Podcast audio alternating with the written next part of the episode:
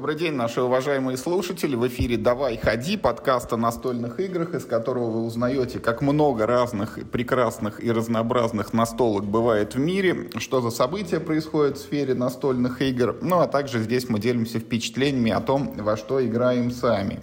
В эфире с нами, как всегда, в нашей виртуальной студии Михаил Паричук. Миш, привет. Всем привет. Ну что, у нас вот мы э, перевалили уже за вторую сотню, и начался у нас новый, так сказать, сезон наших подкастов. И внезапно мы вот свое мнение переменили. Мы говорили о том, что никаких двух нулей, у нас не было сотого эпизода, у нас не было двухсотого эпизода.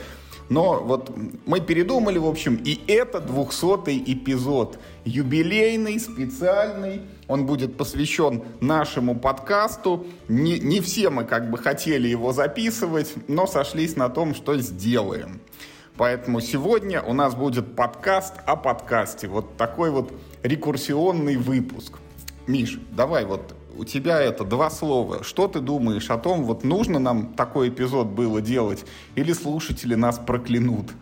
Я не думаю, что кто-нибудь нас проклянет, но как бы я прошу, чтобы занесли в протокол, что я был против записи этого выпуска, потому что мне кажется, это очень нескромным занятием записывать эпизод про кухню нашего подкаста, которая очень скромная, не особо интересная. Ну, не знаю, посмотрим, что скажет публика. Ну да, вот мы э, очень рассчитываем на обратную связь. Раз в 200 эпизодов нам ее, наверное, можно дать. Вот если вам понравится, там что-нибудь об этом напишите. А если не понравится, можете даже нарисовать. Ой, ты так говоришь, как будто нам обратную связь не дают. Сейчас нормально все везде пишут комментарии. Ос- особенно в тележечке, да. в которой люди уже это не стесняются и не ленятся. И, кстати, знаешь, э, кстати, дорогие слушатели, очень интересный факт.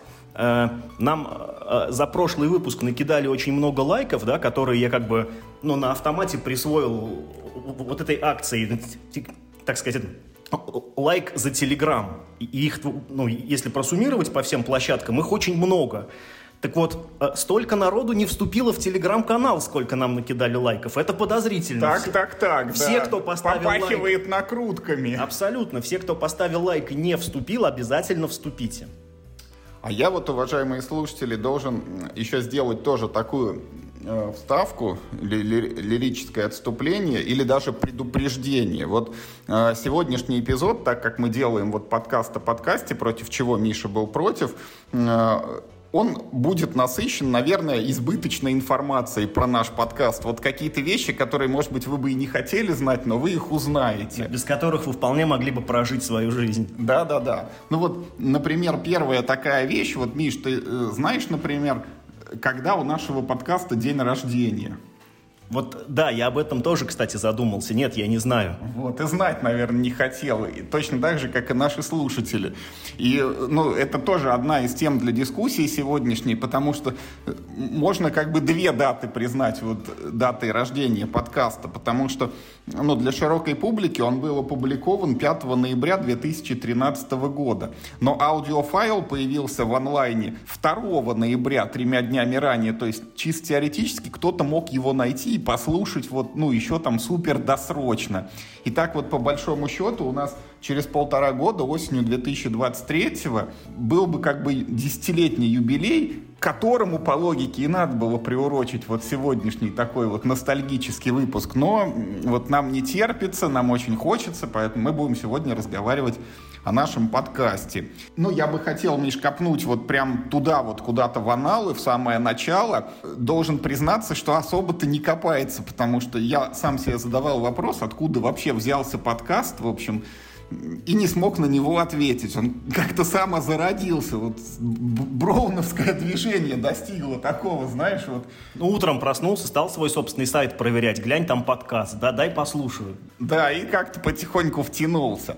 Вот, но на самом деле я должен рассказать о том, что подкаст существует благодаря нашему хорошему товарищу Вадиму Ларкину, который в 2013 году, ну и чуть ранее, может быть, даже немножко экспериментировал со всякими вот ну, штуками, связанными со звуком. Я помню тогда Вадим э, в одно лицо сам пытался записывать какие-то вот такие тоже типа подкасты, только не про настольные игры, а про приставочные, что-то там про Xbox, кажется, 360 рассказывал.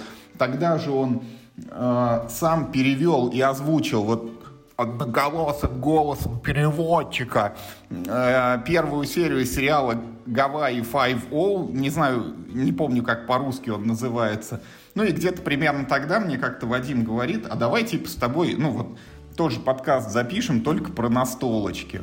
Это все, что я помню вот про ту пару. Поэтому, чтобы более полно, так сказать, осветить вот этот вот момент самозарождения нашего подкаста, пришлось сделать звонок другу. И внимание, наши уважаемые слушатели, под ваши бурные, а продолжительные аплодисменты к нам в эфир приходит Вадим Ларкин, человек, без которого этого подкаста бы не было. Здравствуйте, здравствуйте. Очень рад вас видеть и слышать. Не так часто это происходит, вот примерно раз в 100 выпусков, может быть, чуть чаще. Я не помню ничего, на самом деле, из того периода, потому что это было достаточно такое сумбурное время.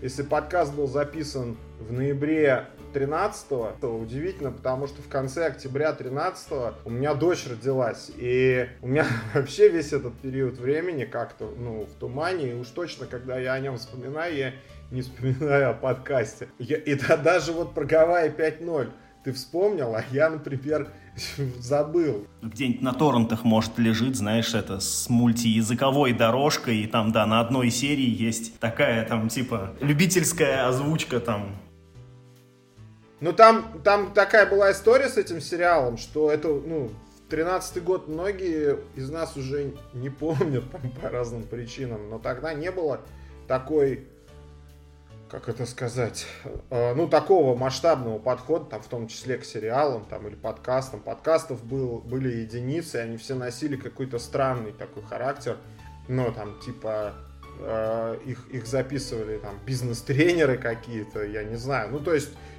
когда вы открывали приложение, э, вот это Apple подкасты, вы ничего интересного там для себя ну, практически не могли найти.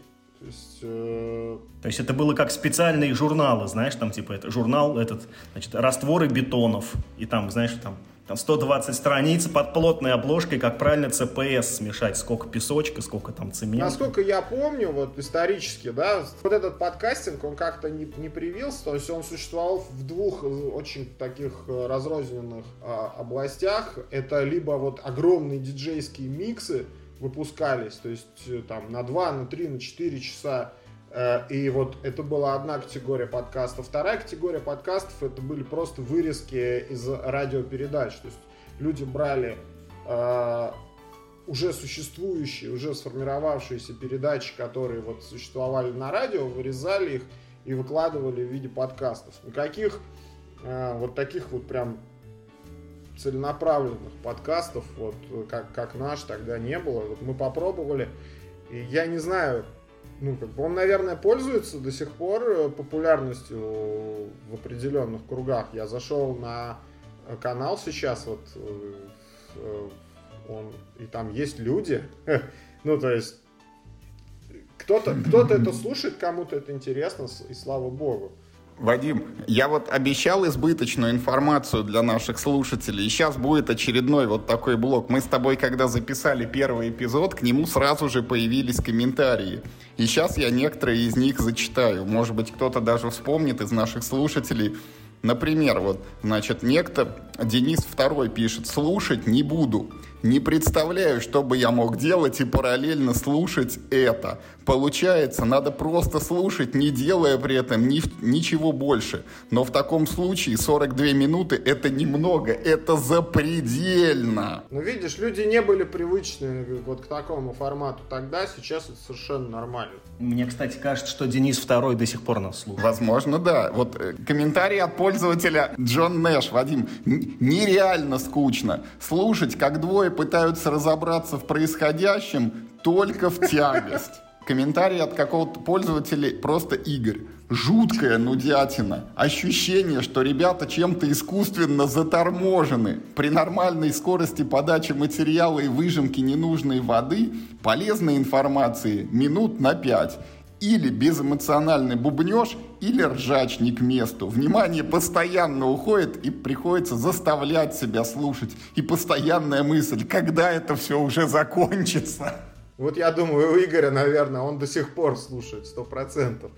И я, кстати, поделюсь секретом, что когда еще я занимался вот, э, ну, технической стороной, то есть форм, ну, занимался аудио, я тоже после первого подкаста, у меня сложилось примерно такое же впечатление. Я не знаю, я говорил, по-моему, я не говорил, я делал это втихаря, я немножко аудио ускорял там, на 5, на 6 процентов, чтобы ри, ритм как-то... Чтобы хоть да, чуть-чуть, да, да, да, чтобы как-то вот из этого болота чуть-чуть выбраться, вынырнуть, да. Ну вот я подзеглился, видите, вот из кухни, так, так сказать. Но надо сказать, что к нам в первом самом выпуске были и хвалебные комментарии, и были комментарии от людей, которые нас слушают до сих пор. Например, вот Максим Трофименко или там Паша Медведев, которые, кстати, потом и даже гостями приходили к нам в эфир. А еще нас комментировал Сергей Рябухин, который делает то же самое, только еще с картинкой. Он и тогда делал подкасты, и до сих пор делает видеоролики. И вот как раз он нам писал. Я буквально вчера, вчера смотрел видео Сергея Рябухина про настольную игру «Сумеречная борьба». А на эти выходные, вот с пятницы и в субботу, до субботы вечера ездили мы всей семьей к друзьям на дачу, где я их принудил играть в Eclipse. Потому что я купил Eclipse, и вы будете в него играть. Вариантов у вас нет никаких. И у нас еще была сумеречная борьба. И, то есть, представьте себе, вот вечер пятницы после рабочего дня я людям рассказываю вот правила Эклипса, которые я почему-то откуда-то знаю. То есть я, конечно, читал э, правила предварительно. Но, кажется, я играл уже в эту игру. Видите, у меня уже это, тут, тут помню, тут не помню.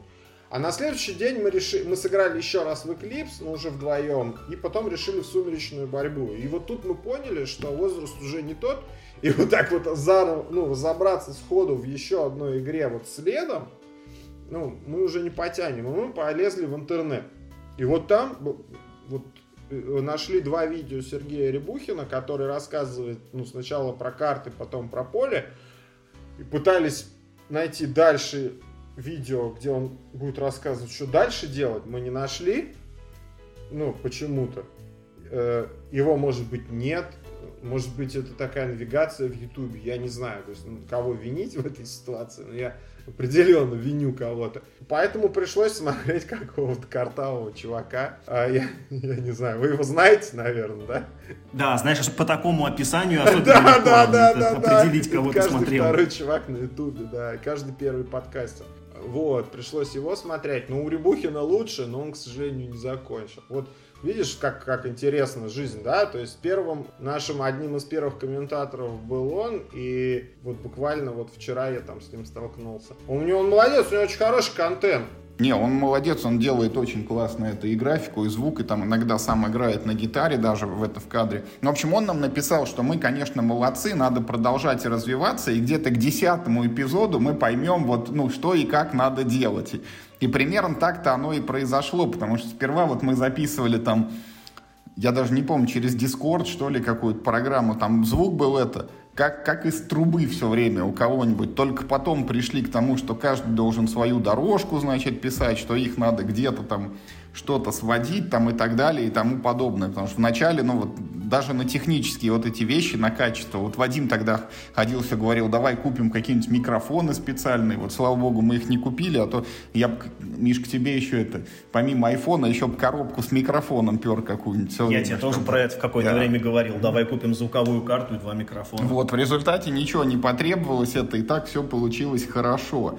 Единственное, конечно, вот э, эти казусы с этой с звуковой дорожкой. Вот, Вадим, ты, наверное, должен помнить, у нас мы сегодня раскроем эту карту, у нас ну вот как бы это 200 эпизод, это на самом деле 200 эпизод, потому что их вышло, ну, до этого ровно 199, но у нас есть несколько выпусков, которые не попали в эфир по тем или иным причинам. И вот один раз мы записывали с Тимом Керби, который э, он радиоведущий, у него какая-то программа...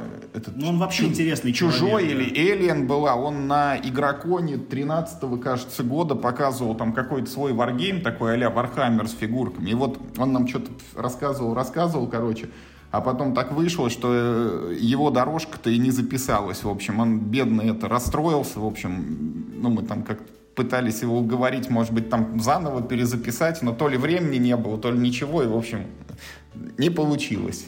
Это ужасная история, на самом деле. Для меня она во всей истории нашего подкаста, вот о ней никто не знает, да, а для меня она центральное место занимает, потому что она меня очень деморализовала в тот момент. И я помню, что э, мы после того, как мы записали этот подкаст, он, он был очень крутой. Ну, как бы, как сказать, записали. Ну, вот после того, как мы поговорили с ним. Был обалденный подкаст, то есть мне вот в тот момент казалось, что это наша вершина, это жемчужина будет наших, э, так сказать, выступлений, встреч. И в какой-то момент я смотрю на всю эту ситуацию и говорю, ребята, а кто-нибудь вообще писал дорожку? И понимаю, что никто ничего не записывал вообще меня это, меня это подкосило. Если вы, наверное, ну, я не уверен, что это так, но, скорее всего, э, если, ну, вот историю поднять подкастов и послушать их все подряд, мне кажется, вот именно после этого подкаста я как-то вот стал меньше появляться, и вы как-то стали больше вдвоем а, вести, потому что меня, для меня это вот был удар, от которого я не оправился. Это. Я вот сейчас даже до сих пор сижу и вот посматриваю, пишется у меня дорожка или нет. У меня руки трясутся в этом смысле немножко, да. Это было очень, очень обидно. А я должен признаться, Вадим, у меня тоже это, ну, как бы синдром такой остался. Вот мы пишем на iPhone, я вот все время по нему стучу пальцем, когда тухнет экран, ну, чтобы я видел, что запись это идет и продолжается, и не прерывается, чтобы такого больше не было. Ну и вот тоже избыточный и любопытный и ненужный факт для наших слушателей, вот связано с этим неприятным как бы эпизодом или нет, но вот мы начали, мы стартовали осенью 2013 года, примерно полтора года, то есть вот до конца 13 весь 14 год и до весны 15 года у нас эпизоды выходили, ну, достаточно регулярно и стабильно. Потом у нас был где-то перерыв от с весны до осени 15 года, Потом мы опять вошли, значит, это в какой-то такой режим, но продержались недолго. Короче, к концу 2015 года реально мы сдулись. Был еще всплеск там в 2016 году, несколько эпизодов вышло под конец года. Потом 17-18 полностью провальные. И с начала 2019 года как-то так пошло, что мы снова стали записываться. И вот в этот момент я тоже вспоминал, как же так вышло. Вот я почему-то думал, что вот как раз, Вадим, тебе там то ли некогда, то ли ты был это все еще деморализован и не готов возобновлять, значит, эти записи. И мне почему-то казалось, что в какой-то момент вот пришел ко мне Миша и говорит, а что, типа это, давай, э, ну, дальше писать, продолжать. И вот я хочу у Миши спросить, Миш, как вот это вот произошло? Как ты вдохнул вторую жизнь-то в этот полудохлый тогда подкаст? Вот ты мне тоже об этом говорил, что, типа, это я заново, как его, типа, как бы толкнул, короче, тебя на эти рельсы. Но я вообще не помню, почему мы начали опять это записывать. И я даже не уверен, что это я был тому причиной. Ну, я не знаю, может быть, мы там это с тобой как-то обсуждали. Скорее всего, это было очень просто. Мы всегда с тобой записывали, даже в те года, когда мы ну, не делали это регулярно, мы всегда делали выпуск на игрокон. Э, мы в поезде записывали, на игроконе записывали и как бы, ну, после игроконский, короче, подкаст. То есть, ну, вот эти вещи мы как бы делали всегда. Просто, мне кажется, после какого-то из игроконов мы что-то сели и такие, типа, ну что, ну, давай, наверное, дальше записывать, ну, раз уж мы, типа, все равно тут собрались-то. Я уже вообще этого не помню. Ну, я должен сказать еще любопытный факт. Я когда вот сегодня там просматривал наши всякие старые эпизоды, я-то думал, ну вот мы с Вадимом записали там где-то штук 40 этих подкастов, а потом к нам пришел Миша. Вот, короче, Миш, я для себя открыл любопытный факт, что впервые вот мы с тобой появились в эфире в 14 аж эпизоде, то есть почти в самом первом. И после этого 14 эпизода еще достаточно регулярно ты появлялся. У нас вот, я себе там прям помечал, 16 эпизод, 17 эпизод, 18 эпизод, 19 Вадим Провальный с Тимом Керби, 20 Миша к нам пришел. То есть это было уже, ну, прям на, на заре, на заре. В подкасте, прости, в подкасте Стивен Керби Миш тоже участвовал. Так что он сопричастен к этому провалу.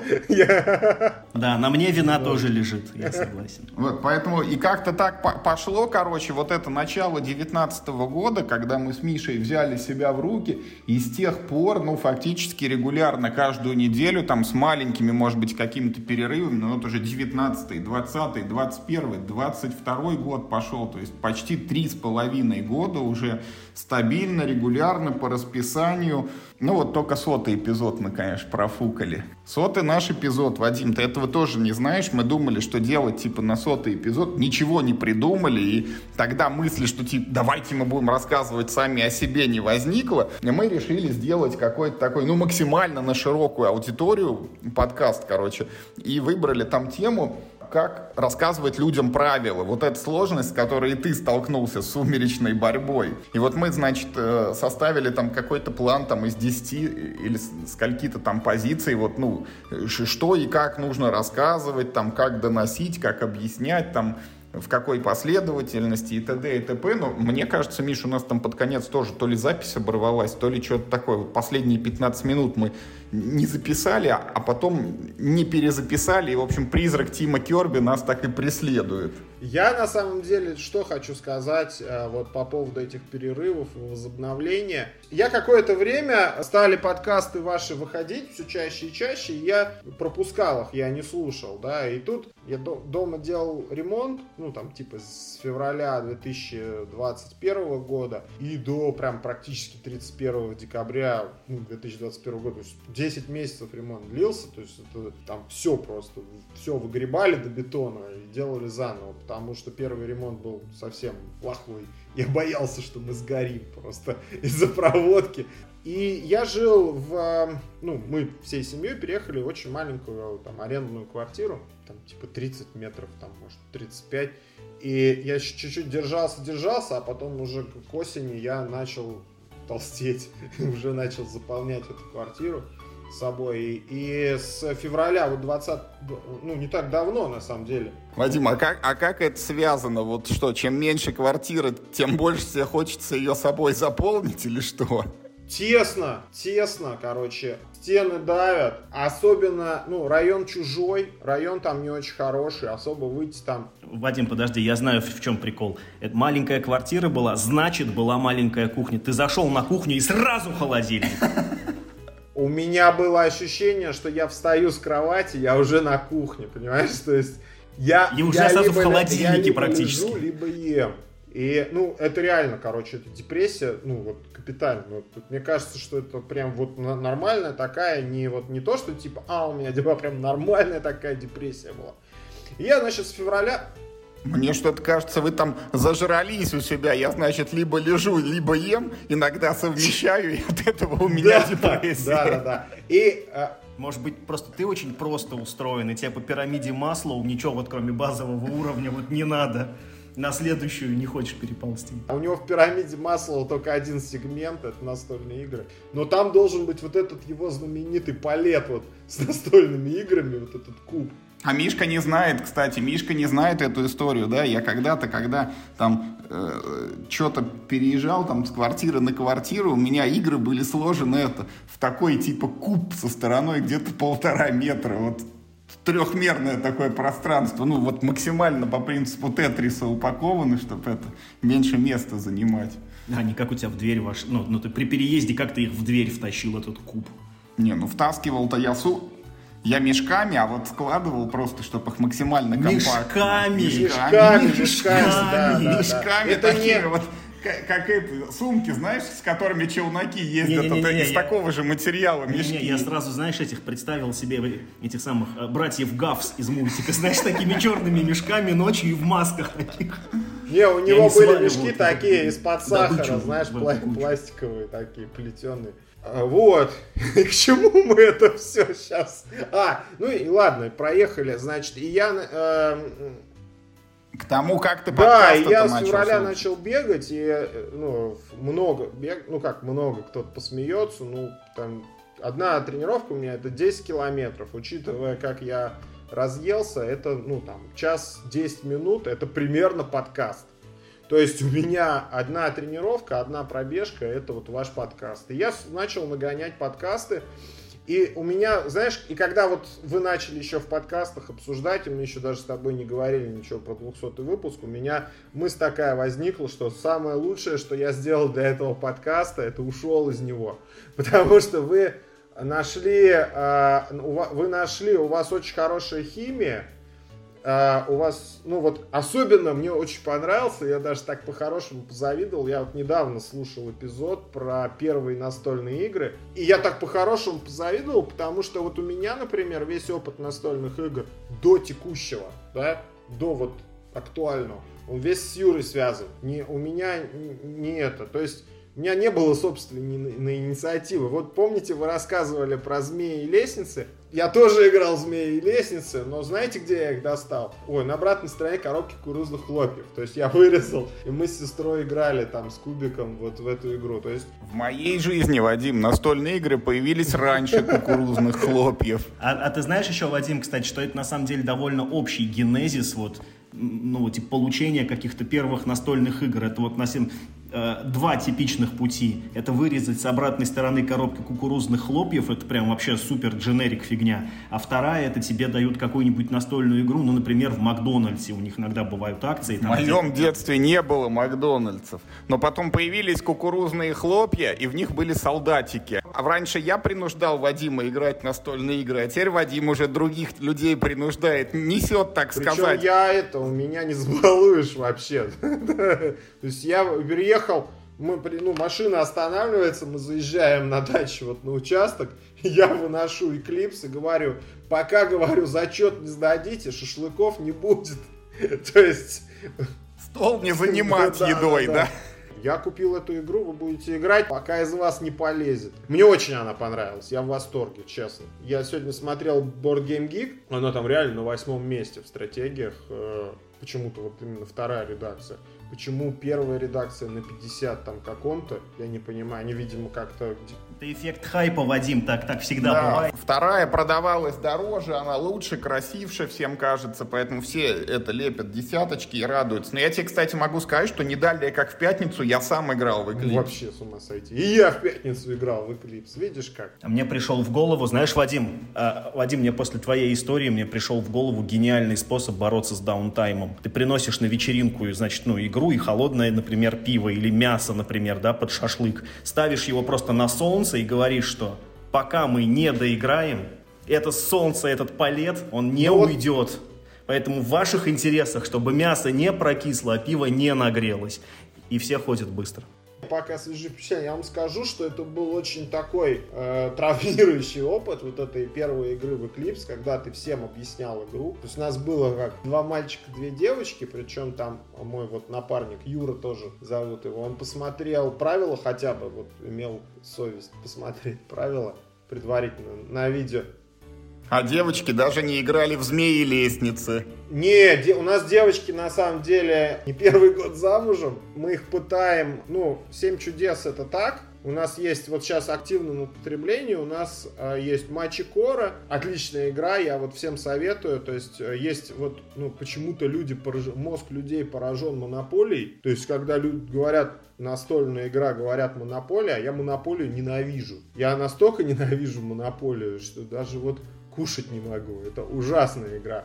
И как альтернатива есть существует матчи Кора, и мы играем... Я смотрю, во время ремонта Монополию ты любил. Почему? Я, я не понимаю. Я тоже, не, тоже понял. не понял шутку. А, а как же ты тогда разъелся это, себя превозмогал? На поле в Макдональдсе есть только. Вот мы играем в матче Кора, у нас есть 7 чудес, и у нас есть крылья. Вот, мне очень нравится. Вот такого примерно уровня шутки, за них наш подкаст и славится, да, Миш? Я только сейчас, я только сейчас собрал из ваших фраз эту трехэтажную шутку про монополию. Господи. А я, нет, э, это не трехэтажная шутка, это две отдельные шутки. Я думаю, что он так... Ну давай, надо теперь еще крылья привязать да, к KFC. Да. И будет прям очень, закончено кстати, вот люблю это. KFC, вот прям это. Крыль, крылья. Мне очень нравятся крылья. Мне, мне очень... В Макдональдсе кушать не могу, там монополия. А в KFC на крыльях лечу. Вот. Ну и мы сейчас пошли на повышение, сейчас вот Eclipse, который там, я вот, кстати, смотрел рейтинги на Board Game Geek, я вот сейчас... Не, Крылья топовая игра. Она очень универсальная, Вадим, в нее как бы все могут играть, вне зависимости от возраста, опыта и, короче, да, социального статуса. Она, знаешь, как Икея. Всем подходит, типа, в нее как бы все с равным удовольствием получают какой-то фан.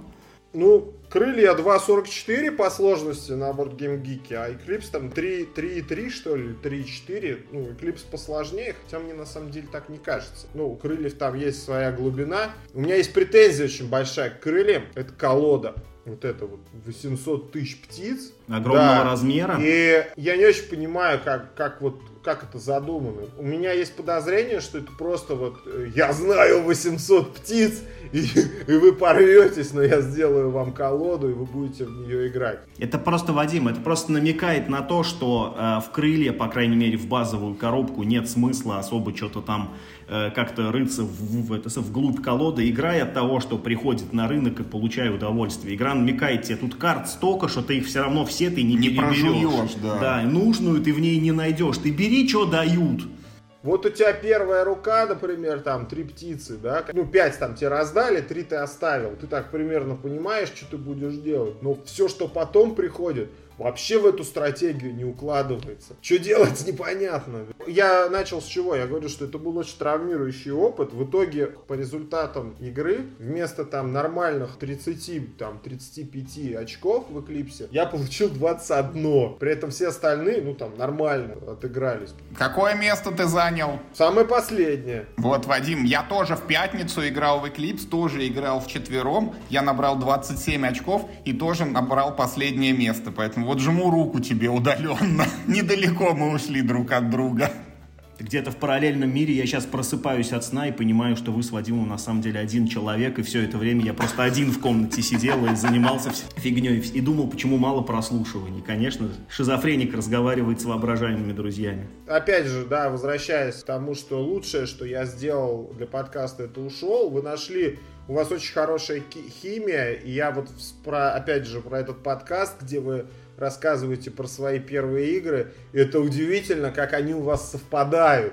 Это просто, ну, вот такое впечатление, такое вот... Э, ну, его очень было приятно слушать. То есть я бежал и улыбался. Ну, это какая-то, знаете, ну, э, э, радость и, и зависть такая по-доброму, да, вот как вот э, исторически. То есть ваш, ваш генезис, как настольщиков, он очень сильно совпадает, и ваше вот э, взаимодействие, оно, его видно. И даже вот эти ваши рейтинги, когда вы делаете там, я сделаю 6, там, ты сделаешь 6, и вот они у вас вот переключаются, ну вот по очереди вы их озвучиваете, очень крутые, вот эти очень крутые подкасты, когда вот эта химия между вами, она работает, мне очень нравится, и э, я даже не знаю, там, даже если у меня вдруг возникнет какая-то такая, я не знаю, нехорошая мысль вернуться, я не представляю, как вообще, ну вот в это в, в этот тандем можно вписаться. Вот мне кажется, что то, что вы делаете сейчас, это здорово. И единственное, что вам мешает сейчас, ну вот какой-то потолок, э, который есть вот у подкаста сейчас, это техническое качество. Ну, эта проблема решается у взрослых пацанов, как э, люди записывают подкаст в арендованных студиях, да? наверное, самостоятельно развить свое оборудование до того качества, когда вы будете звучать так же, как звучит какой-то там крутой подкаст, а вы, наверное, ну, мне кажется, это какие-то безумные вложения. То есть самостоятельно создавать... Вот тут обидно было. Мне кажется, у нас хороший звук. Нет, звук у нас плохой. Я слушаю много подкастов. Вадим таки прав.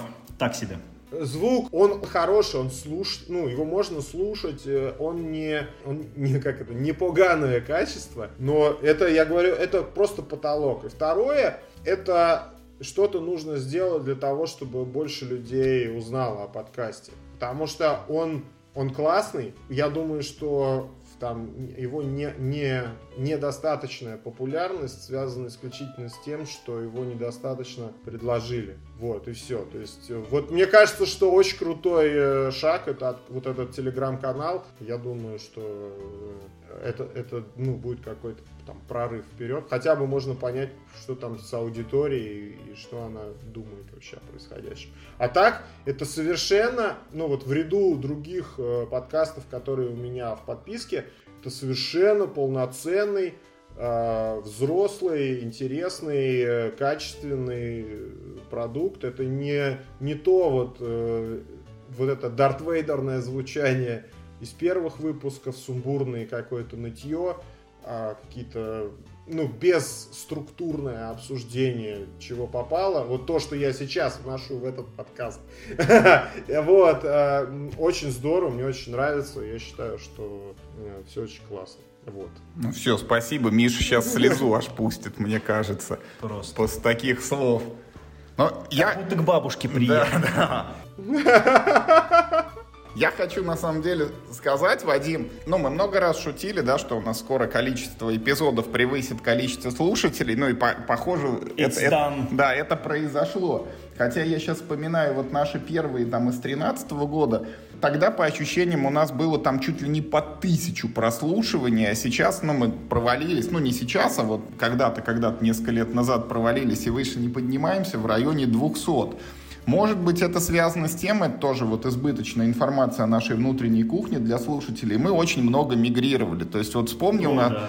у нас вначале были какие-то там AirPods, подоматики, под FM, потом вот появился этот Танкор, сейчас мы только что на Мейв вынуждены были переехать. В какой-то момент появился ВКонтакте, Миша завел группу. Не так давно это на Яндекс Музыку мы еще распространились. В Apple подкастах мы присутствовали, мне кажется, с самого начала, но нас там особо никто и не слушает. Ну и сейчас вот еще телеграм-канал, я не знаю, может быть, он как-то поможет распространить аудиторию. Но когда вот мы говорим там о слушателях, у меня всегда одна и та же мысль крутится в голове, что это же, ну, наш подкаст, он довольно специфичный, то есть он рассчитан фактически на аудиторию только настольщиков, и это должны быть не просто люди, которые любят настольные игры, у них в жизни должна быть ситуация, вот примерно как у тебя, Вадим, когда ты бегаешь, когда, ну, есть возможность воткнуть там наушник в ухо и там час слушать то, что кто-то там вещает, не отвлекаясь на другие дела, но это что там, поездки на работу или какие-то командировки постоянные, что ты в разъездах, ты в бегах, ты где-то еще,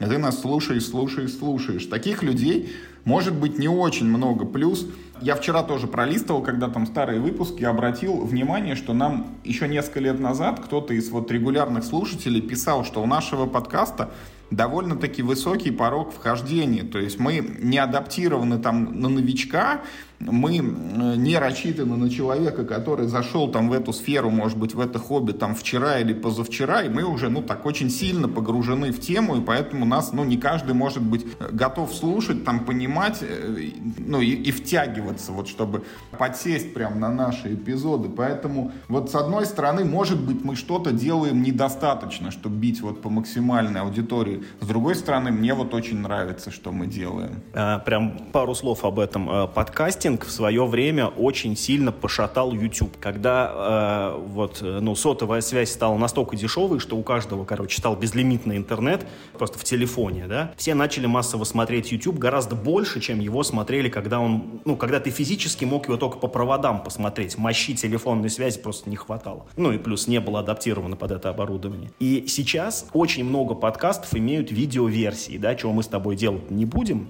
Тогда будет Вадим ходить и говорить, арендуйте теперь видеостудию не, не, не, Юр, смотри.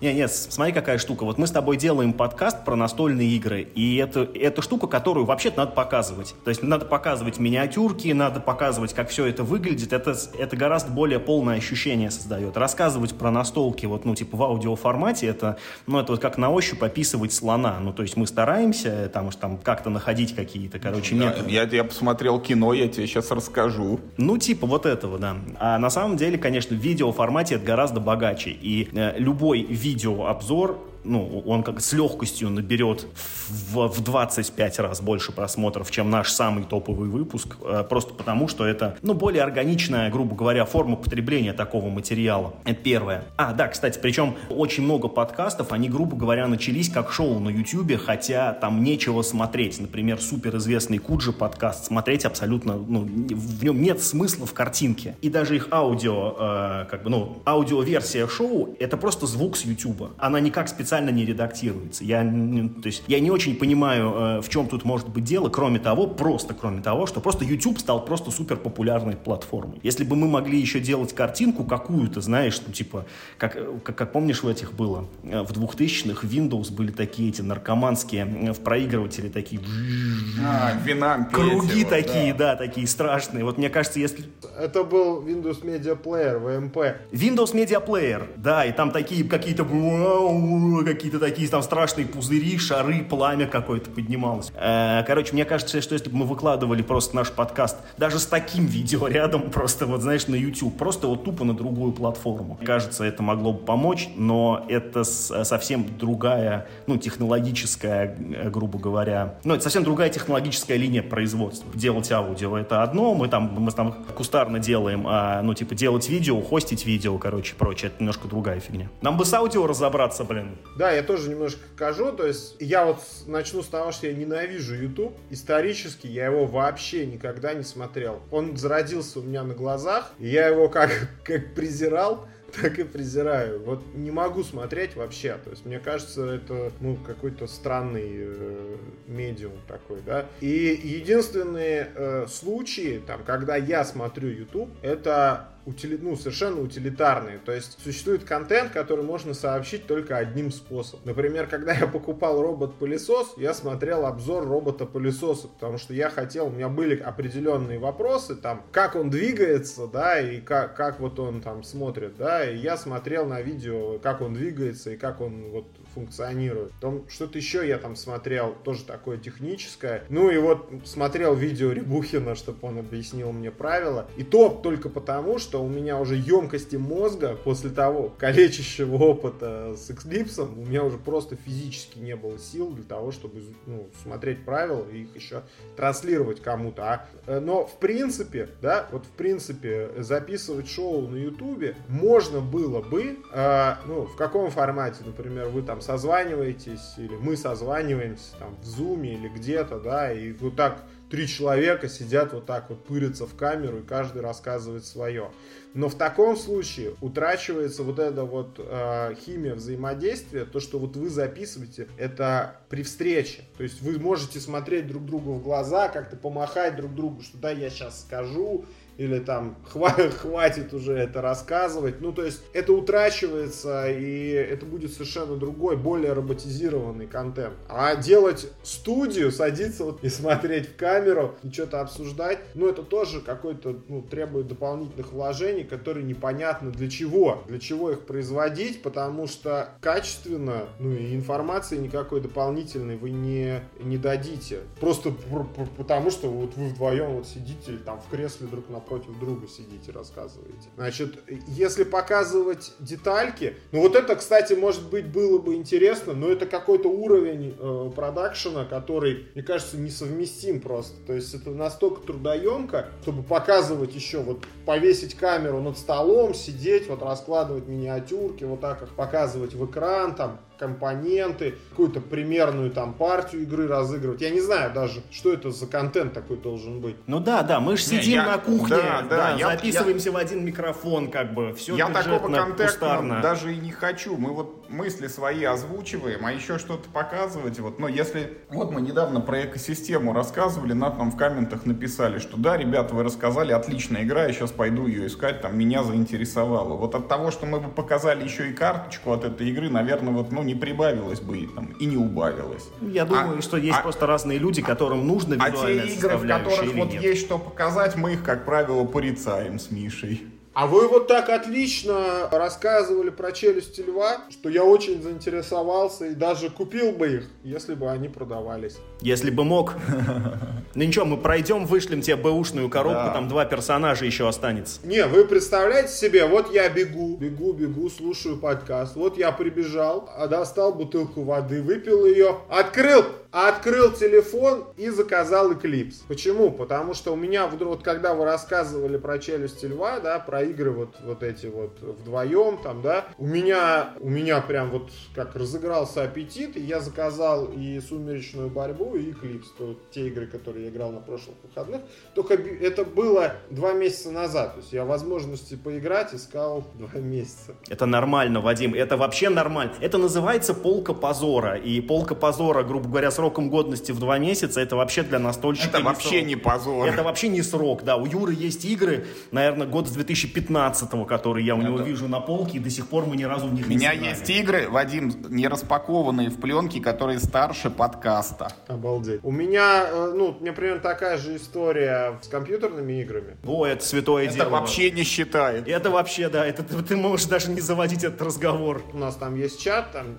там несколько человек, мы как-то обсуждаем, собираемся поиграть, конечно, никогда не собираемся в итоге. Хотя, казалось бы, онлайн, вот включай, играй там, да. Ну и у нас классическая фраза, что, ну что ты там купил, вот там вышла новинка там какая-нибудь, что купил? Да, Кань, купил, играть я в это, конечно же, не собираюсь. Ну то есть, сейчас, слава богу, у меня отсутствует возможность приобретения видеоигр, и я, знаете, у меня... Да перестань, Вадим, да погугли это элементарно делается. Ты теряешь процентов 15 в, э, в цене, 20 может. Не-не, это, это возможно, я, это возможно, это несложно, но нету вот этого, понимаешь, вот этой вот аба, и кнопку нажал, и... Спонтанности, да, такой, типа, хопа, купил просто, да, по это, на хайпе такой, раз заказал, предзаказал такой, просто на, на кикстартер занес. Написать товарищу в Армению, сказать, дорогой, купи игру, он должен сказать там, да, хорошо, там, типа, прислать тебе эту, ну, гифт-карту, ты ему там что-то деньги какие уже нет спонтанности. Он, он, он же не отвечает тебе сию секунду, да, все, сейчас будет. Ну да, да, да, этот вид спорта, да, он требует, конечно, какой-то так внезапности в решениях.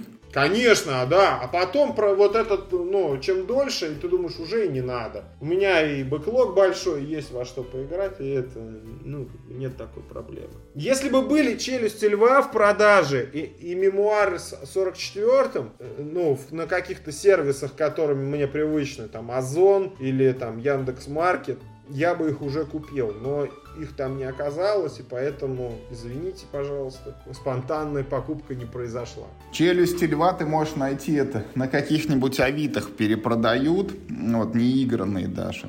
А я не могу, вот как вот, мы с вами это разгов... об этом говорили, вот... А... Не, не, челюсти льва исключение, их фиг найдешь, правда, да. они сейчас в очень они в очень большом спросе. Я не могу в БУ игры играть. У меня для тебя хорошая новость. Э, скоро, кажется, до осени они обещают релиз. Вот э, в стимовской версии э, Gloomhaven появится также и Челюсти 2. А я не хочу, а вот я не хочу. Я, а я не хочу, это... Ну, а, ну ты ничего себе ты, это я не хочу, это я не буду.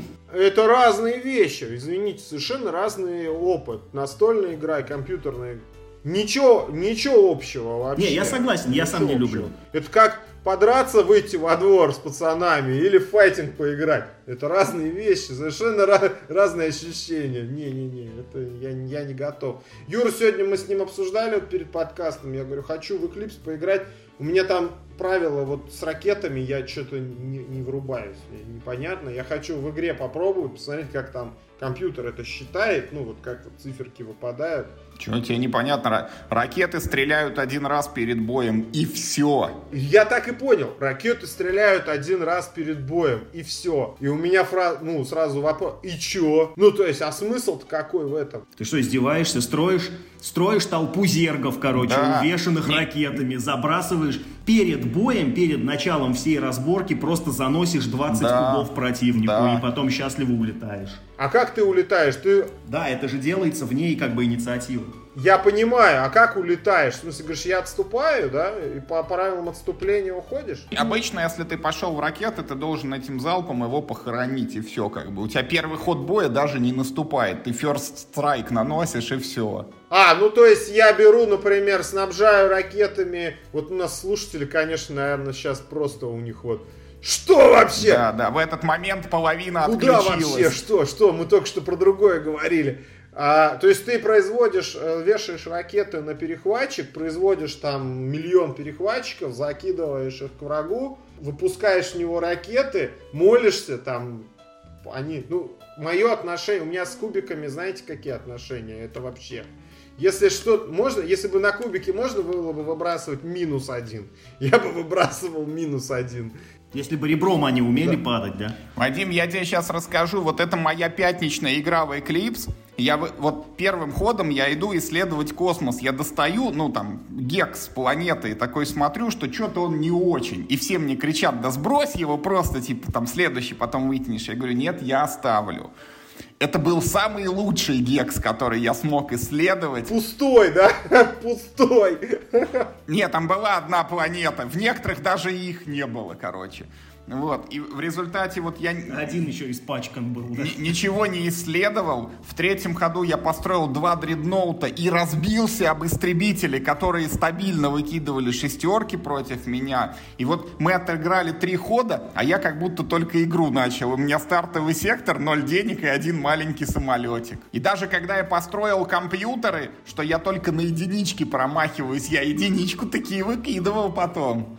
И сегодня ради интереса посмотрел э, сум... этот, э, как он называется, Сумеречная империя, да, которая еще угу. больше, Твоего еще дороже, империум. да. Я просто посмотрел компоненты и сказал им не сегодня, это, да что вообще это просто как это на людей-то можно такое ну, ну, как это, тебя к тебе в гости пришел, а ты ему это. Ну, то, это что вообще такое? Это, конечно, жесть. Жесть.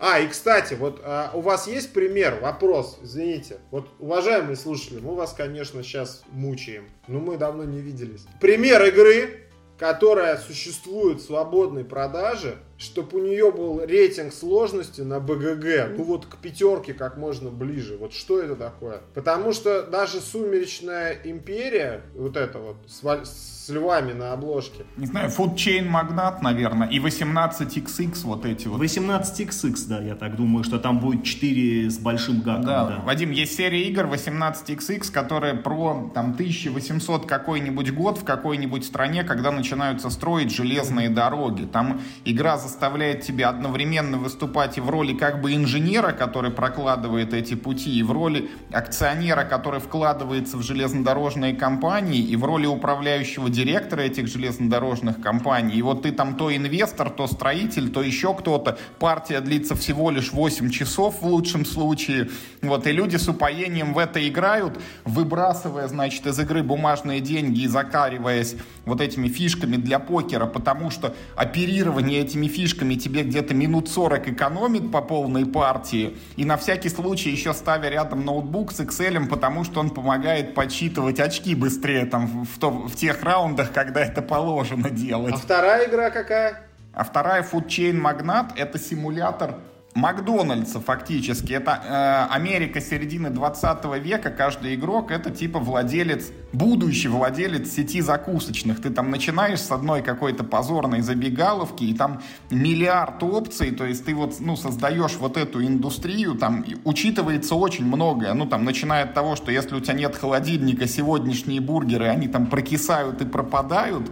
Вот, и заканчивая тем, что ты можешь первым изобрести там радиорекламу, и там при прочих равных будут всегда к тебе ехать эти посетители. В общем... А игра-то хорошая или... Обе очень хорошие. Обе очень хорошие, но вот Food Chain Magnat... Но она... оценить их могут не да, все. Да, она тоже длится часов 5, причем ты можешь проиграть на 30-й минуте, но узнаешь об этом только в конце игры. Вадим, а в целом, если ты ищешь, ну вот да, у тебя есть такое ТЗ, дайте мне самую сложную игру на свете, я хочу на нее посмотреть тебе надо смотреть в сторону глобальных варгеймов какие-нибудь там, знаешь, где война э, на всем земном шаре идет, и при этом учитывается каждая рота солдат. Вот, вот там будет Кстати, день, там насчет самой сложной игры на свете, мы все-таки подкаст о подкасте, у нас был эпизод про игру Квадратон, которую вот, Вадим, понять невозможно, даже если ты посмотришь видео Сергея Рябухина, если он про нее когда-нибудь снимет. А, я другу подарил э, на прошлый день рождения, в апреле 2021 года ему подарил огромную коробку Warhammer, который вот по быстрым правилам... Их сейчас несколько, сороковник или Age of Sigmar? Сороковник.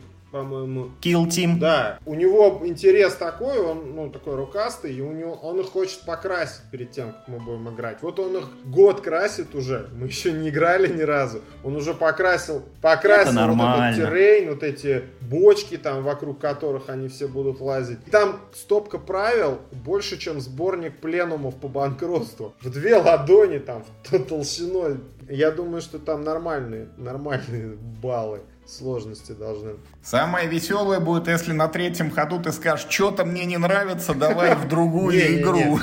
На этот случай у меня есть история. Правда, она баянистая. Мне кажется, Давай, я ее давай. Ничего рассказывал уже в страшного, не, не подкасте. все слушали. Но у нас, да, это Бильбо, дружище, это вечер воспоминаний. Мы с моим другом, в общем, как-то раз он мне звонит и говорит, слушай, типа, я не выдержал, а, ну, мы с ним очень любим вот эту вселенную Warhammer, но именно как вселенную, ну, там, знаешь, там, лор почитать, вот, книжечки обсудить, там, в компьютерные какие-нибудь игры погамать. И он, значит, как-то раз мне звонит, говорит, слушай, говорит, это, я, типа, не выдержал. И он купил стартовый набор, тогда это была, наверное, четвертая редакция или, может, пятая. Ну, то есть это было там years ago. Э, значит, я помню, что это были хаоситы против монашек.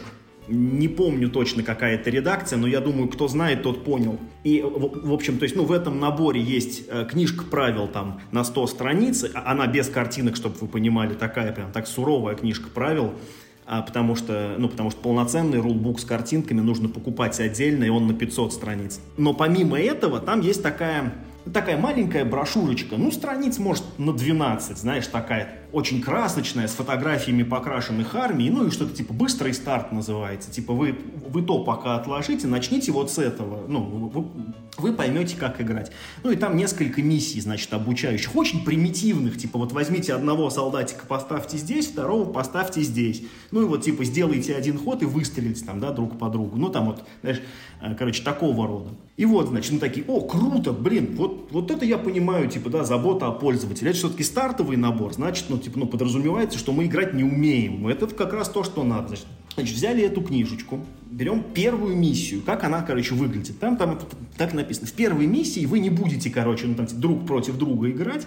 Вы, типа, оба вместе будете, ну, типа, коллективными усилиями двигать ну, типа, там, один взвод солдат, их там, типа, там, штук 10, грубо говоря, вы будете, короче, убивать робота, который вот в центре стоит и просто во всех пыщает. И, и это все, вот, типа, вот вам нужно убить этого робота, вы, вы как бы вдвоем можете принимать решение, значит, за этих солдатиков, а робот действует по алгоритму.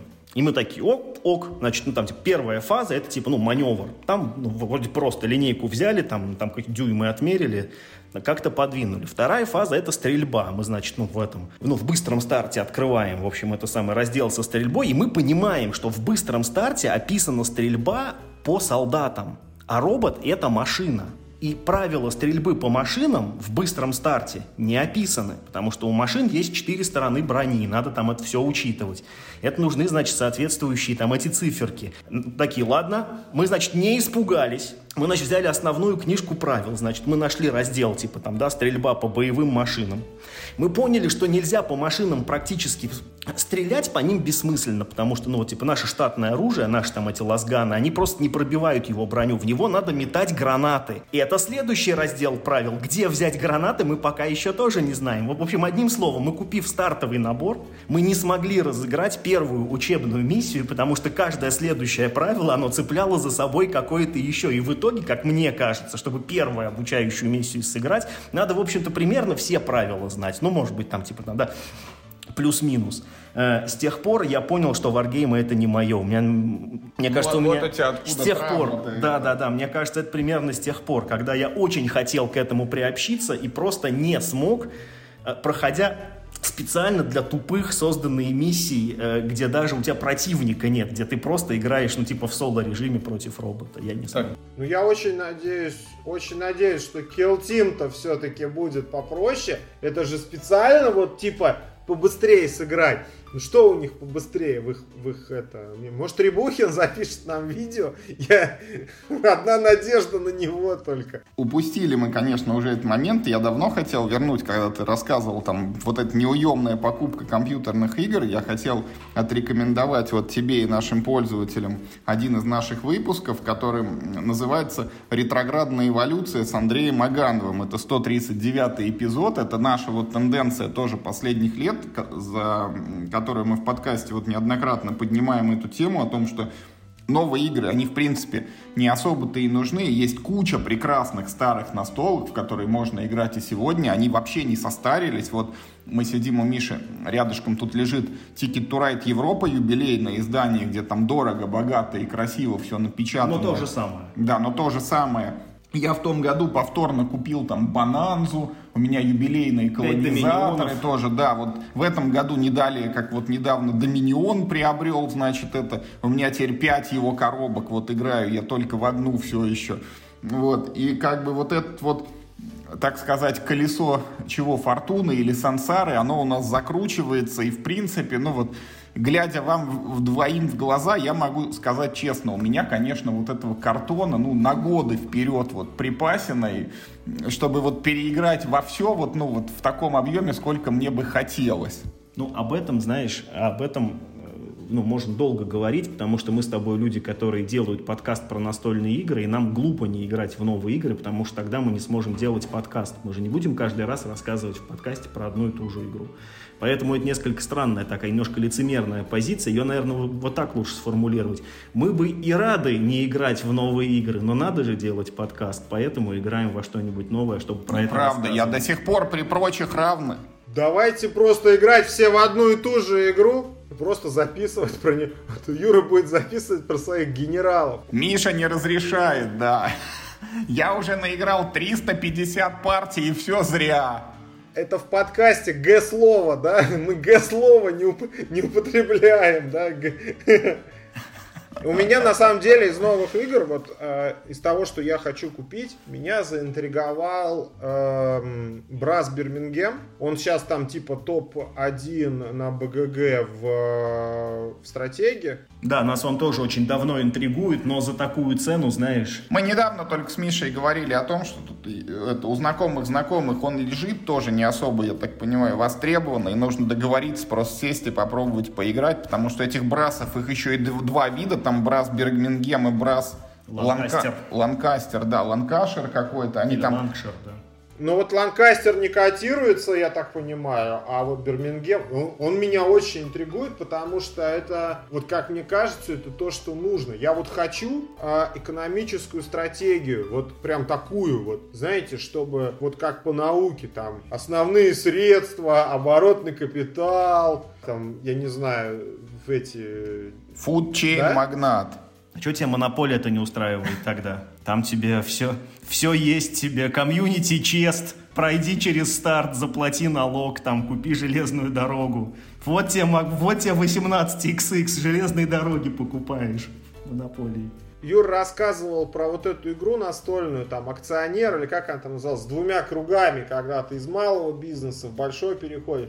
И ты ее как бы позиционировал как детскую. А мне кажется, что мы играли ее, в нее с тобой студентами.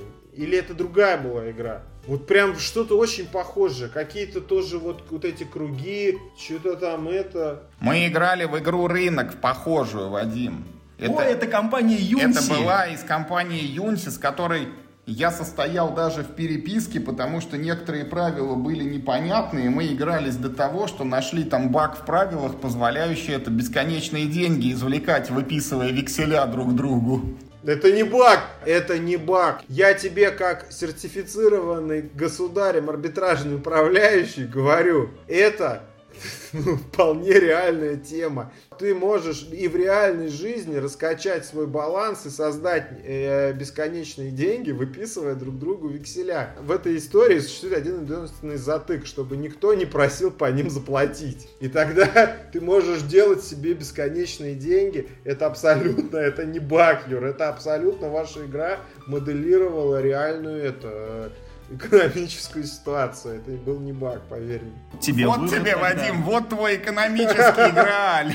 Она и стоит, поди, 250 рублей в каждый За один вексель продается. Да, она, наверное, знаете, на таком картоне, который с одной стороны серый, да. Серый, серый. Который да, ты да. вынужден разрезать еще сам. И более того, я вот вам сейчас серьезно говорю, просто у меня была эта игра. Там в оформлении этой игры используются, как я понимаю, еще и рекламные картинки. То есть, то есть это реклама, это просто эта игра это просто набор баннеров, как на мусорных сайтах. То есть они, скорее всего, получили бабки еще и за то, что они разместили рекламу брендов. И это продают тебе за деньги. Пусть и за очень маленькие. Игра, Конечно. кстати, была ну, не такая плохая по тем временам. То есть мы рубились ну, с не меньшим интересом, чем в колонизаторы. Мы играли, играли. Я вот у меня вот такое, как это, я не помню ничего. И, и вот после вкуса от этой игры очень это положительно. Очень положительно. И, по-моему, мы еще играли в цивилизацию. Сейчас вот она есть как новый там. Цивилизация Сержа Лаже. Наше море она Маре теперь Нострум, называется, типа? кажется. А, Маре это не та, не та, которую Да. вот я, я купил потом. Да, мне... Это такой, я не знаю, как это называют, там, психологии, наверное, наверное это как-то называют, ну, какой-нибудь гештальт или что-то, я не, не знаю. Но вот это ощущение я пытаюсь найти в игре. Вот это ощущение вот той вот игры рынок, или как она там называлась, я хочу вот это вот, хочу вот найти игру, чтобы его повторить. Вадим, я вспомнил, я вспомнил игру, которая есть, по-моему, в продаже. Записывай. Называется «Контейнер». Это игра про экономику. Очень крутая игра, в которой можно даже доиграться до инфляции. Да, Обычно так и происходит, мне Да. кажется. Там особенность этой игры, в отличие от многих других экономических, в том, что там никакие цены не зафиксированы. Ты можешь, ты можешь за любую цену, какая только тебе в голову придет, все что угодно продавать и покупать у людей. Никак не регулируется. Особенно правилами. весело, особенно весело в нее играть, когда кто-то один не рубит в цифрах, и ему кажется, что он зарабатывает, а он только просаживает себя. А это не та игра, про которую Миша говорил, что контейнеры какого-то стрёмного цвета. Коричневые. Да, это Да, она. да, у нее- Да, это она. Да, у нее есть проблемы с продакшеном, безусловно, причем две версии, каждая по-своему неудачная. Э, Но это не должно тебя отпугивать. Во-первых, контейнер очень легко сделать. Самому. Ну, типа там В крайнем случае маркером полосочку поставишь, Да, если это- совсем будешь путаться, или играй при хорошем свете. Можешь... Не-не, ты можешь купить просто эту самую э, коробку цветных ластиков, просто 5 коробков спичек и Да, распечатать как- 4 как- бумажки. когда мы в нее играли, у нас это вместо контейнеров были вагончики из Ticket to Ride, они по цветам хорошо отличаются. И игра вполне будет ничем не хуже у тебя получится, чем эта скоробочная версия. Продавать ластики друг другу очень весело. Вот, отлично. Видите, как хорошо. Польза какая от нашего... Хоть от какая-то, да, от этого выпуска. Хоть один человек извлек хоть какую-то пользу. И вот да, и я вот эти ощущения пытаюсь повторить. И э, еще я, у меня очень яркое впечатление, это когда мы с тобой играли в э, «Властелина колец». То есть это коробка, вот, ну там, какая, какая-то там Гроб она называется.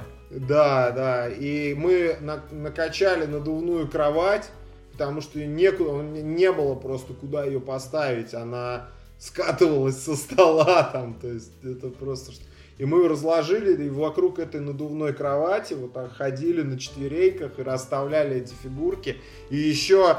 А первый раунд, когда мы разбирались в правилах, он, по-моему, у нас первая игра длилась часов 8.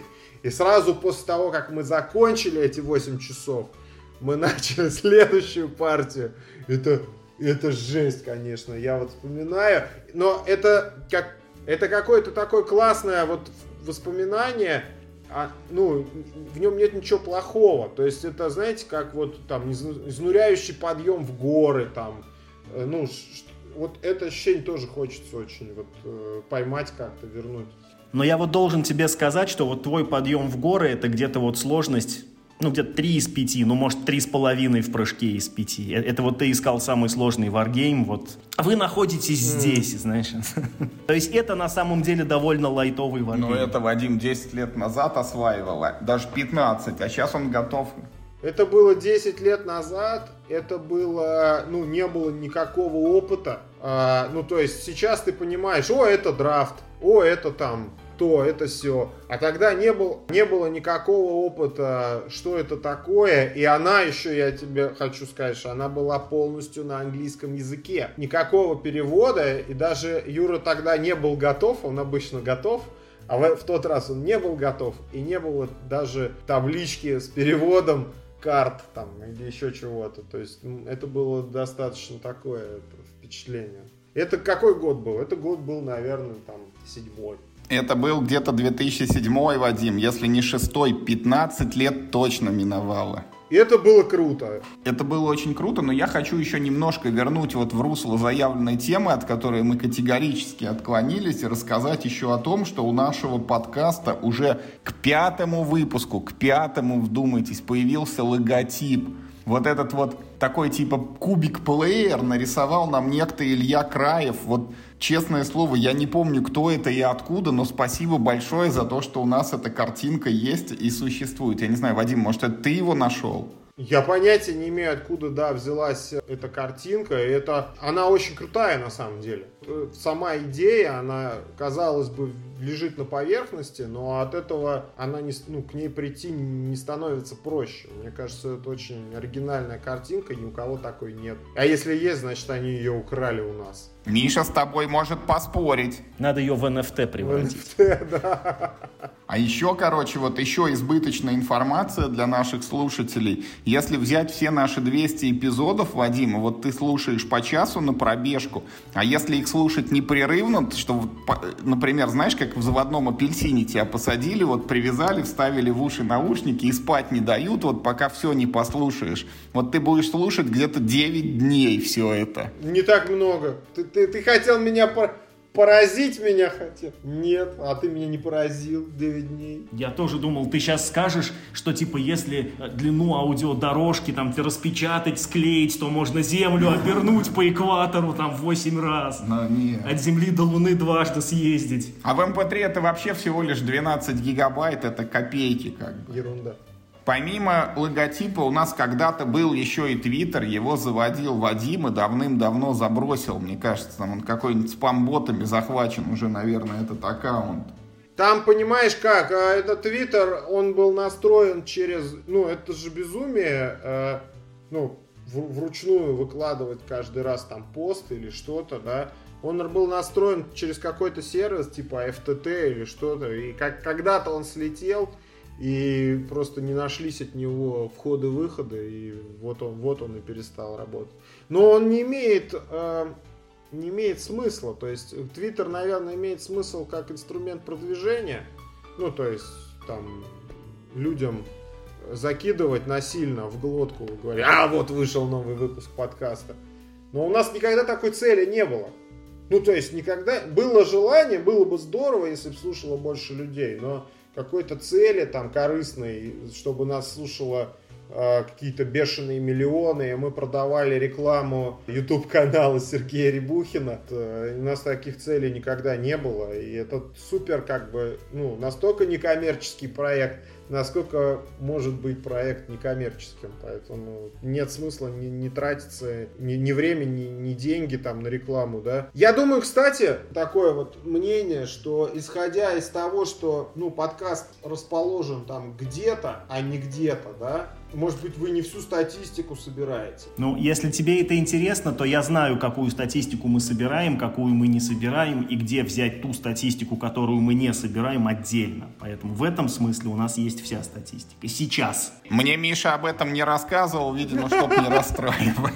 Да, потому что я сам, я потому что сам каждый раз расстраиваюсь. У нас столько площадок, но если бы ты знал, сколько на них нас слушает людей, ты бы очень расстроился. Площадок тоже больше, чем слушателей, да? Их, их вот где-то примерно вот столько, вот, вот сколько слушателей, там, знаешь, по одному-два на площадке. Ну я хочу, Миш, я хочу тебя утешить, что когда я э, не слушаю в какой-то индивидуальной ситуации, там, например, во время пробежки, я бывает слушаю в машине, и обычно в машине со мной вместе слушает дочь. Поэтому некоторые прослушивания ты должен считать за два, но не все. Каждый третий буду считать за два. Вадим, а в начале 2021 года мы с Мишей а, озаботились вопросом, что подкасту нужно какое-то название, потому что он у нас назывался очень просто «Подкаст о настольных играх». И вот мы тоже кинули их лич в комментариях, и я сейчас зачитаю тебе несколько вариантов, ну вот, э, какое название мы могли бы носить. Ну вот, например, «Елочки на столочке». Видимо, с воробушками рифмуется у кого-то. «Игра мысли». Иградио и Игротреп. Генеральный подкаст, кстати, неплохой вариант. Мы Г-слово не говорим. At the board. Потом что? Вокруг настолок, настольное застолье. Настол Каст, Генерал Картон, 10 тысяч метров под картоном, картонные критики или картонные аналитики, немного о картоне, толки про настолки, настольные посиделки, радионастолки, настолки FM, первый настольный, господи, генералы настолок, не отпускает людей.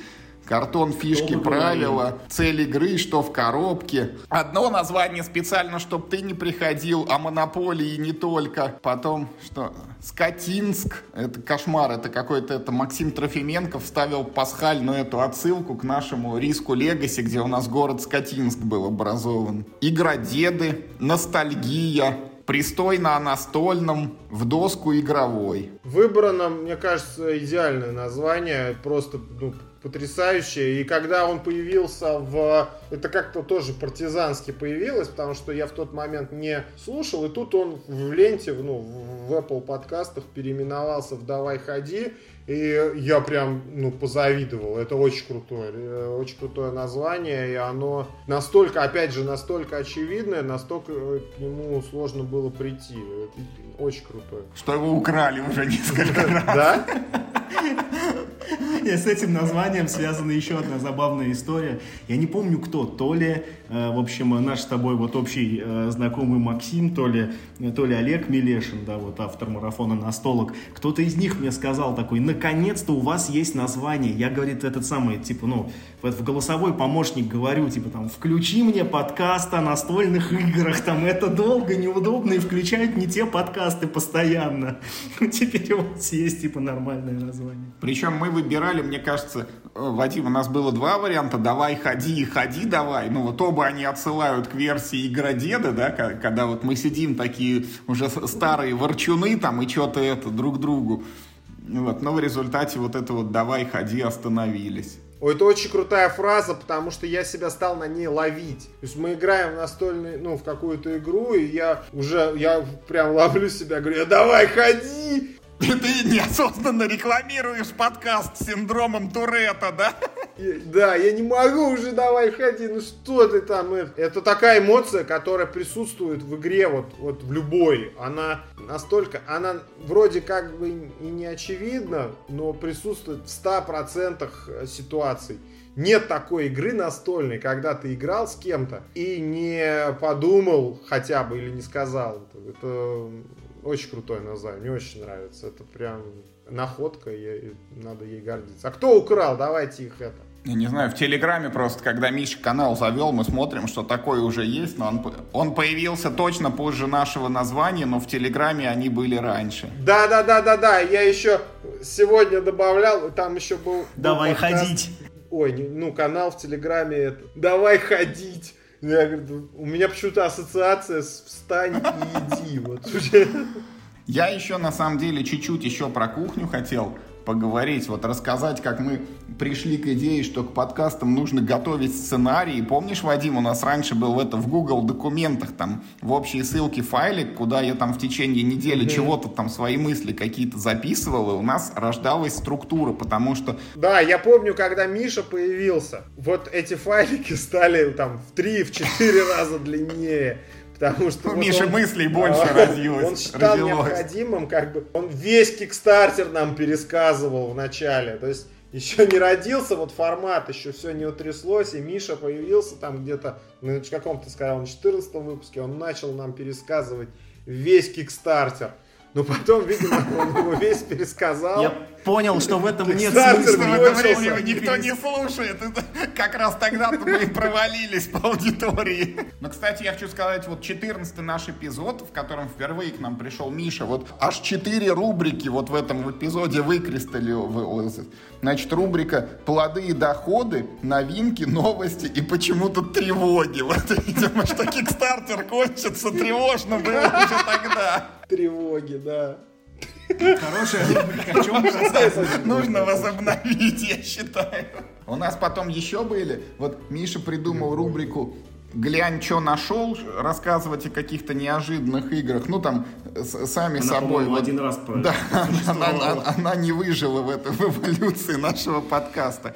У нас на постоянке закрепились только вот эти новости и впечатления, ну и фактически у нас вот как бы либо мы гостя зовем, либо рассказываем вот про текучку, либо иногда у нас рождается, ну, какой-то тематичный эпизод, когда мы берем, либо там пережевываем одну и ту же игру, вот про нее целый час там болтаем, ну, либо какую-то там, например, там тему про евроигры мы И говорим. еще топчики мы начали делать. А, да, еще бывает этот топ подборочный. Мы даже в какой-то момент завели с тобой, помнишь, это э, расписание? Да, что у нас да. в месяц выходит два впечатления, значит, один топ и один гость. Да, Мы Вадим, я- я- если ты этого не заметил, бегая, Нужно, нужно достигнуть KP KPI по, по впечатлениям, да? Не, у нас, короче, как? Вот смотри, мы рассказываем, типа, новости и впечатления. Ну, мы, та- мы не так, как ты, раз в два месяца играем, но тоже не так часто, как хотелось бы. Поэтому на следующей неделе мы новости и впечатления не рассказываем, мы делаем топчик какой-нибудь. Потом мы снова возвращаемся, новости и впечатления чего-то наковыряли. Потом мы зовем какого-нибудь гостя.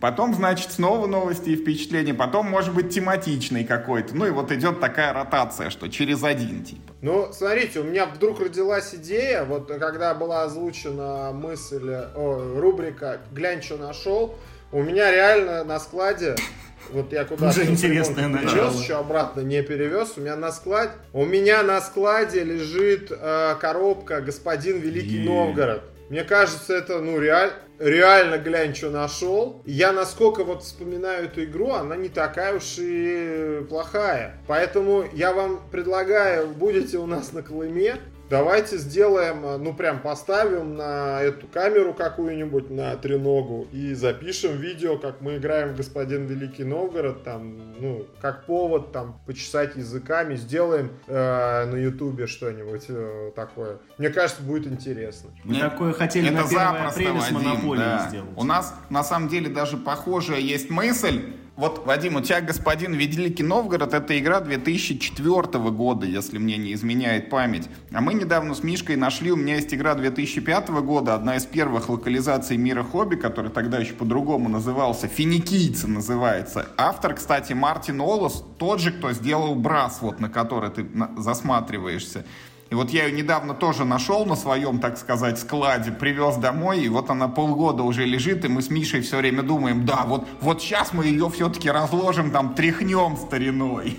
Мне кажется, такие вещи, это как вот, ну, лежит у тебя бутылка там э, вина дорогого, хорошего, или там, я не знаю, коньяка. Ее нельзя просто взять и вечером там под ютубчик распить в одно лицо. Ее нужно, ну, нужно из этого сделать церемонию. Я думаю, что нам нужно, вот, ну, говорю, будете на Колыме, я обеспечу там техническую э, сторону, сыграем давайте в «Господин Великий Новгород» на видео, Я тебе больше, Вадим, скажу. Мне кажется, есть такие вопросы, которые сами по себе интереснее ответов. И есть как бы есть тайны, которые лучше просто не раскрывать. Они Ты в к чему, качестве... что ты типа открыл такую выдержанную игру, как вино, А там- Вадим говорит, оно протухло, да?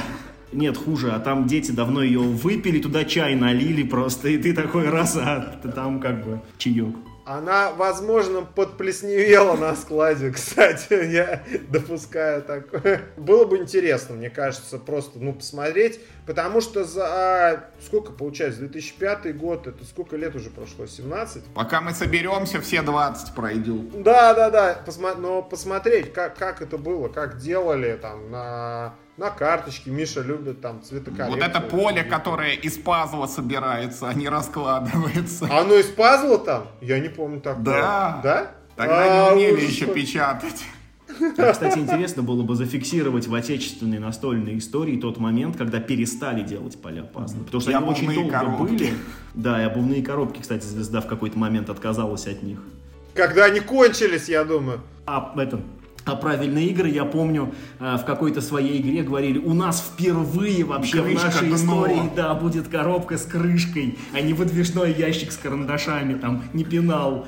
Вообще это было бы, знаешь, интересное, э, это была бы интересная, но это, э, это, наверное, ну, не в формате подкаста, а, знаешь, такую, Да, типа, просто. статью написать, да, такие, знаешь, настольные вехи русского настольного геймдизайна. Там много нелепостей было, смешных Не, всяких. не геймдизайн, а продакшн. Да, да, да, да, да, настольного продакшена.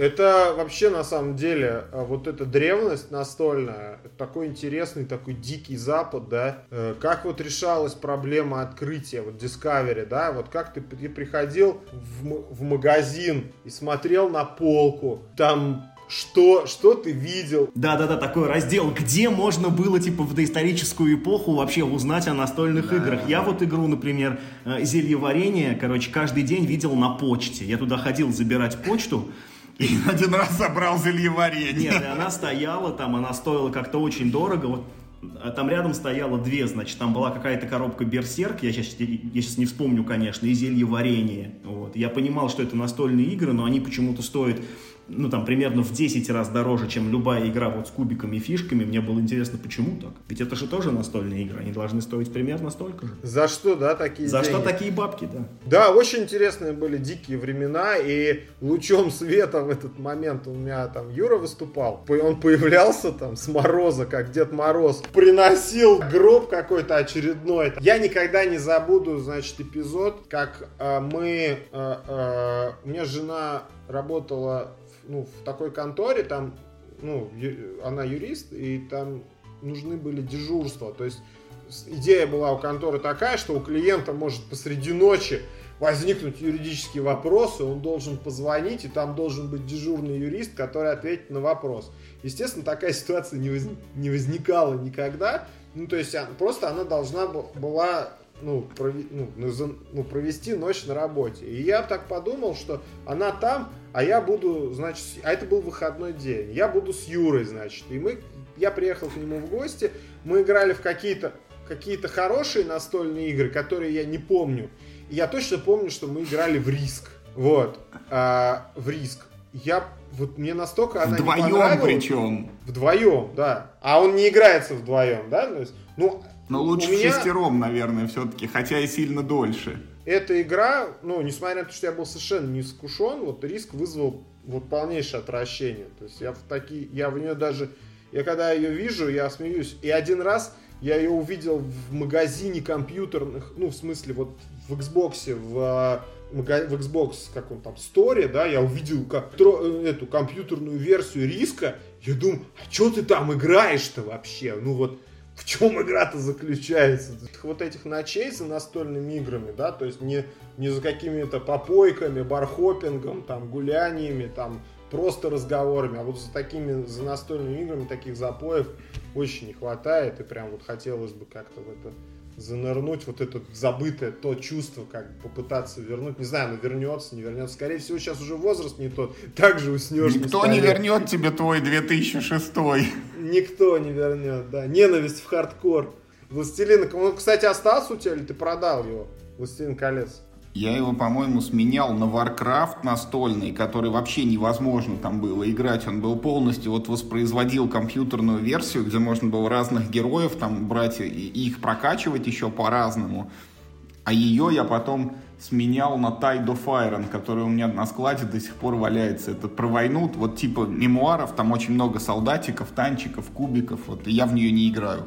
Короче, ты три раза проиграл в эту лотерею. Да. Лучше «Властелин колец». Но с тех пор «Властелин колец» это дорос до второй редакции, выпущен на русском, к нему вышло два допа, при желании, как бы, пожалуйста, это есть. В отличие от «Челюсти и льва», он даже, по-моему, продается еще. Да, я, по-моему, видел, да. Ну, он и допечатывается. Да. Ну, сколько он сейчас стоит? Тысяч 15, наверное, да? Он, ну, потому что он огромный. Да, а тогда я набор. покупал за полторы, то есть рост всего в это, в 10 раз за 15 лет. Ну, это же даже как бы не один пункт в год. Да. Ерунда. Да, вот эти воспоминания такие вот, они, ну, дорогие какие-то.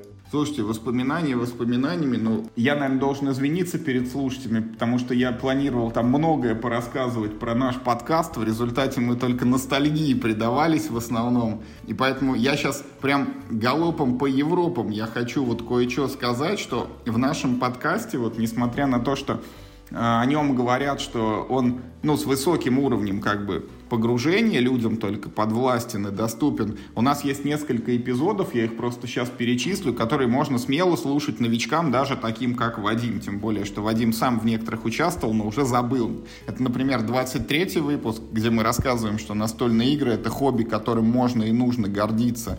Это 70-й выпуск, где мы проповедуем краткий курс молодого настольщика, в чем нам помогает Миша Соколов. Кстати, ему большое спасибо, потому что, например, в 2019 году он был чуть ли не нашим постоянным соведущим. Там 5, 6, 7 эпизодов чуть ли не подряд он у нас участвовал рубрика «Настольный излучатель». Да, «Настольный излучатель». Потом у нас есть 97-й эпизод, который называется «Настолки и прекрасная половина человечества», где мы говорим о тех играх, которые вот как Вадим усадил там с товарищем Жон за Эклипс, вот мы рассказываем о тех играх, в которых безболезненно можно Жон за усаживать. Вот. И есть еще... А я считаю, что не нужно, не нужно их щадить. Да, что их щадить? Ну вот, э, вот для, тех, для, тех, да, для тех, кто все-таки готов щадить, вот у нас тоже есть эпизод. Потом у нас есть 112 выпуск, как организовать себя в хобби, в гей с кем играть. Это тоже рекомендации новичкам. Вот. И 166 первая игра в коллекции. То есть, ну, с чего начать, если там захотелось что-то купить. Поэтому вот у нас есть и такие эпизоды. Еще я хотел тоже, никому не нужная статистика, самый продуктивный вот э, отклик дал нам Игрокон 2019, про который аж на 7 эпизодов у нас было записано. Вот начиная с того, когда мы туда ехали и, и в дороге чего-то наговаривали в микрофон. Вот потом у нас было несколько выпусков с людьми, которые, ну, прям там мы записывались, и отдельно мы дважды обсуждали впечатление от этого мероприятия. И надо же так сложиться, что это вот, ну, пока это последний игрокон в нашей жизни был. А я тебе даже скажу, почему так. Потому что вот это как раз был тот период, когда мы, ну, грубо говоря, подкаст возродили, и он был на подъеме, и мы туда с тобой прям ехали, мы с тобой заранее туда ехали прям ну, с таким типа журналистским заданием прям, то есть у тебя был свой прям план, у меня был свой, и мы прям вот шли конкретно, мы вообще на игроконе почти не виделись, мы виделись только, ну там типа на кофе-брейках. Ужасно. Отличный был игрокон, просто супер. Не, игрокон был очень клевый.